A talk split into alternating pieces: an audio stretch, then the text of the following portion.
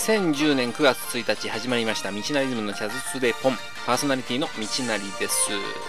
え今日から9月ですね。皆さん夏バテしてないでしょうか、えー夏バテには納豆とかオクラのねネバネバ系とかレモンお酢みたいな酸っぱい系がいいらしいです。えーちなみに僕は毎日納豆を食べてます。なんかね納豆は朝食べるイメージありますけど夜に食べた方が眠ってる間に血栓とかして、えー心筋梗塞やら脳梗塞認知症なんかの予防に効果的だそうです、えーぜひ皆さん夜納豆をお試しあれ。はい、えー夏バテを吹っ飛ばす勢いで。うんまあいやゆるゆると。シャズズでポンスタートしていきます。お付き合いください。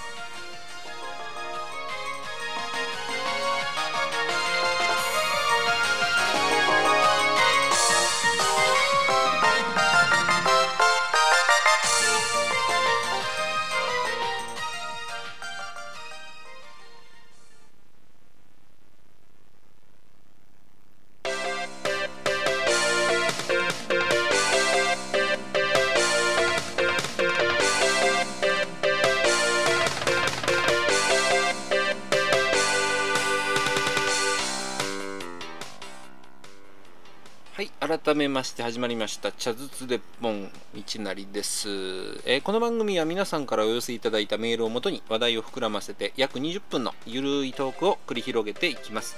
初投稿大歓迎。投稿していただいた方の中から毎月1名様に道なりズム特製のオリジナルキャップをプレゼントいたします。えーブログでご覧になられた方もいらっしゃると思いますけれどもなかなかのいい出来です。えーカラーもいくつかありますし、えーシークレットみたいなものも、えー用意してますので、えじゃんじゃんと応募投稿募集しております。はい。えー僕もですねあの自分用に1個作ってましてたまにかぶって外歩いてます。はい。じゃあ早速、えー番組の方を進めていこうと思います。まず1つ目の、えーコーナーですね、えー今回のテーマというコーナーです。はい。こちらのコーナーえーは、え毎回変わるあるテーマに沿って皆さんに投稿をしていただくというコーナーになるんですけれども、え今回のテーマはこちら。じゃじゃん、まあ、じゃじゃんっていう、え SE を作っておけばよかったんですけどないんで、えー仕方あるまいということですね、えーうまし夏。はい。この夏に食べたり飲んだりしたものの中で一番美味しかったものを紹介してほしいと募集をかけていました、えーどんなものが出てくるんでしょうかね。楽しみです、えーまず一つ目ハンドルネームひろのりさん。こんにちは。はいこんにちは。前回メール読んでいただいてありがとうございました。いえいえ。えー嬉しかったです。よかったです、えー美味しかったものですがトマトです。もぎたての。近所の畑を通りかかった時にもらって食べました。丸かじりすること自体初めてだったので貴重な体験でした、えー米印で小学生のうん？小学生の好きな野菜1位がトマト。で嫌いな野菜2位がトマトだったと。ほうなんか矛盾するような部分もありますけれども、えーやっぱりねトマトね食べやすいですよね。うん。あの友達にトマトは嫌いだっていうのもいるんですけどぱり僕は好きですけどねあの野菜の中で唯一こう邪魔しない野菜というか なんかこうなんだろうな何にでも合うんじゃないですか。初めてあの味噌汁で食べたこともあったんですけどねあの割と大人になってから。お味噌汁にトマトってと思ったんですけど普通に合うんですよね。あこれはこれで美味しいみたいな。トマトってすごい野菜ですよ、うん、あの野菜の中でもあの何ですかリコピンですか。リコピン豊富ですからね。こうピンピンじゃないですか。まあどこかとは言えないですけど。危ない危ない。なんか下ネタみたいになっちゃうんでね。そういうのは良くないですね。はい。ありがとうございます。いいですねやっぱね。もぎたてとかはね。なかなか食べることできないですし。次のメールハンドルネームクークーさん、キムチです年中食べてはいるんですがよく冷えた和風キムチとビールがあれば他に何もいりません。暑い時に辛いものを食べるっていいもんですよ。で、えー、2週間で5パックを食べきりました。キムチ最高。いいですよね辛いのね。あのー、僕も韓国人のあの知人の方から自家製をいただいて、えー、食べましたんで。けれどもあのどういうことかっていうぐらいに臭くて辛いです。うん、あの美味しいんですけどね。あのキムチってちょっと日にちが経っちゃうと発酵して酸っぱくなっちゃって。で結局、えー、鍋物に入れてごまかしたりチャーハンに入れてごまかしたりみたいな多いんですけど、えー、クークさん書かれてるこの和風キムチっていうのですね。僕も一時、えー、今年の4月と5月とかじゃないですかね。めちゃくちゃ食ってましたね。あのスーパー行ってだいたいこう358円とかであるわけですよ。あの 500g プラス 100g 増量ですよみたいなやつ。あれともうビールあったらもう本当にご飯いらないですもん。ずっと白菜食べてる感じ。あれは人類の発明の中でも唯一食事の発明としてはすごいと思いますね。何言ってんだって感じです。こうやっぱり日本の漬物もいいんですけどね。ああいうなんですか。漬け込まれた感じがするのがやっぱりいいですね。うん。はい。でえー、っと次行っちゃう前にこのメールで今なんか思いついたんだけどなんだっけ？何喋ろうとしたんだっけ？そういうのはもう忘れるのがベスト。あそうだそうだ。さっきねあのあれですよ。韓国人の知人からこうキムチいただくっていう話したんですけども。あの韓国の方でその方のお母さんがつけてることでした。あそれだけです。言いたかったのはね、えー、次のメールがハンドルネームこれは八千代さんでいいんですかね、えー、海で釣ったアジをその場でお刺身にして食べました。新鮮な刺身は初めてだったのですがコリコリして美味しかったです。あれを食べたらもうスーパーでお刺身買えないかも。そうなんですよね。やっぱりこう新鮮としか言えないですね。死にたてとは言えないですよね。うん。あの新鮮なお魚ってすっごくコリコリしてます。えー、スーパーで買うお刺身は一体何なの？っていうぐらい柔らかいんですよね。歯ごたえなくて。たまにあるじゃないですかこう。いいお刺身なのそんな買うわけないじゃないですか。こう398円。また出ましたね398円それでも僕はこううんってなって10%割引のシール貼ってあるのをパッと取っちゃうみたいなのが多いんでね。やっぱ新鮮っていいですよね。思い出にもなると思います。ね釣りして自分で釣ったってことですよね。いい思い出ですね。夏らしいじゃないですか。っていうかこれ夏なんですよ。ねあのうまし夏なんですよね。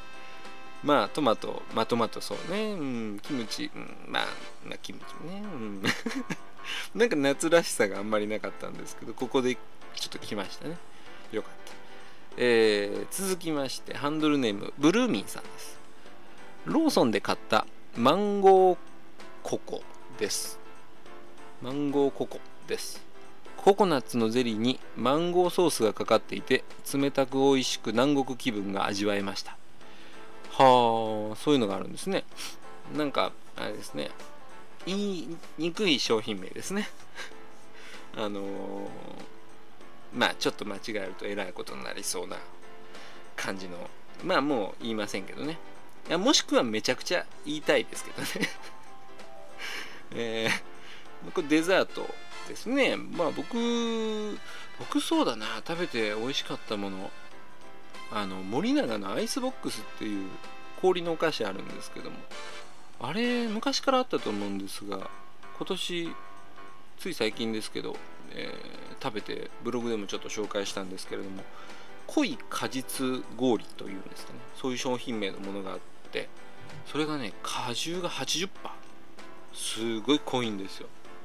あれ教えてもらって食べたんですけどねもう何回も買ってますよ。あのスーパーとか行くとないんでコンビニで買うんですけどちょっと高いですね。158円とかするんでね。うんあのいや1日1個はちょっとみたいな。節約生活ですよ。はい。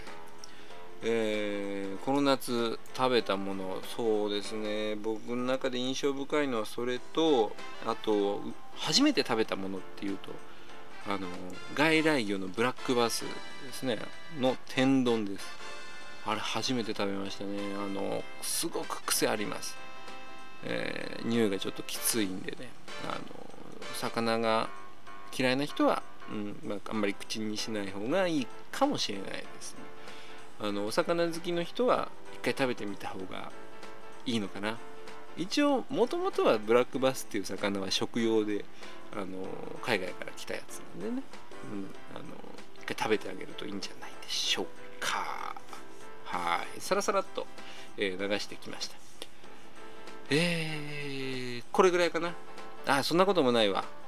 来てるけどちょっと時間の都合上読むのをちょっと飛ばしますね。ごめんなさいね。えー、アッコさんからはビール。はい。えー、それからえー、マサルさんからは枝豆という来てます。うんあのーお酒とおつまみですね。まこの時期うまいものですよ。いつでも食べたいものですけどね。食べて飲んで。はいありがとうございました。で、えーもうその流れでいっちゃいます。普通おたのコーナーです。はい、このコーナーでは、えー皆さんね好きなこと嫌いなこと最近笑ったこと怒ったこと等々、えーもうなんか気になることとか全部まとめて、えーお便りをこちらで募集してます。いつ来てました、えーハンドルネームかなさんです。ブログで見た帽子おしゃれですね。ありがとうございます。ファッションは似合うかどうかではなくて本人の気持ちで着こなせば良いと思いますよ。という、えー優しいメール来てますね。これはあれですね。あの8月の初めから7月の終わりかぐらいにあのブログに載せたやつだと思いますけれども。あの赤いねチェックのハットですね。うん。ああいうの好きなんですよ。好きなんですけどあの被るとどうしても周りからは似合わないとかこう日本人っぽくない、えーなんか韓国人っぽいっていうふうに言われてそれは全然あの差別ではないんですけどね。僕がこう人間人間日本人っぽくなくなっちゃうっていうよくわからない、えーやつなんですけどね。まあそうですよね。好きなんだから着ていけばいいじゃない。ね、うん、誰に迷惑かけるでもなし。えー皆さん帽子どうなんでしょうかね。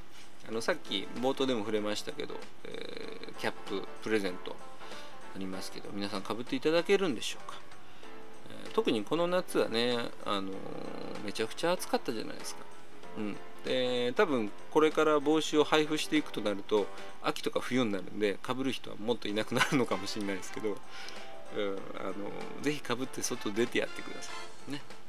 あの直射日光怖いから。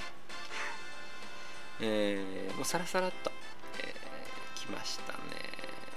あもうエンディングのコーナーになりますね。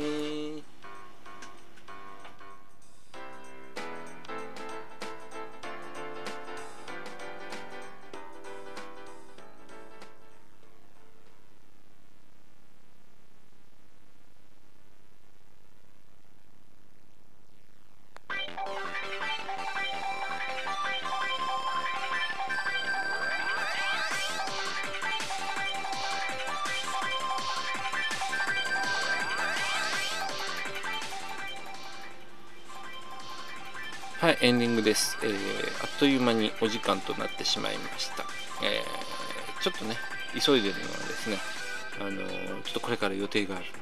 すみません。ほんとすみません。これ間縫ってやってる番組だっていうのもあるんですけどあのーちょっと次ぐらいはねゆっくりやりたいと思います。この番組始まった時って最初に10分とか言いつつ1時間半ぐらいかけてやったこともあったと思うんですよ。あのできるだけ時間はあの抑えてですね、えーその代わり内容をちょっと凝縮させてやっていきたいと思ってます。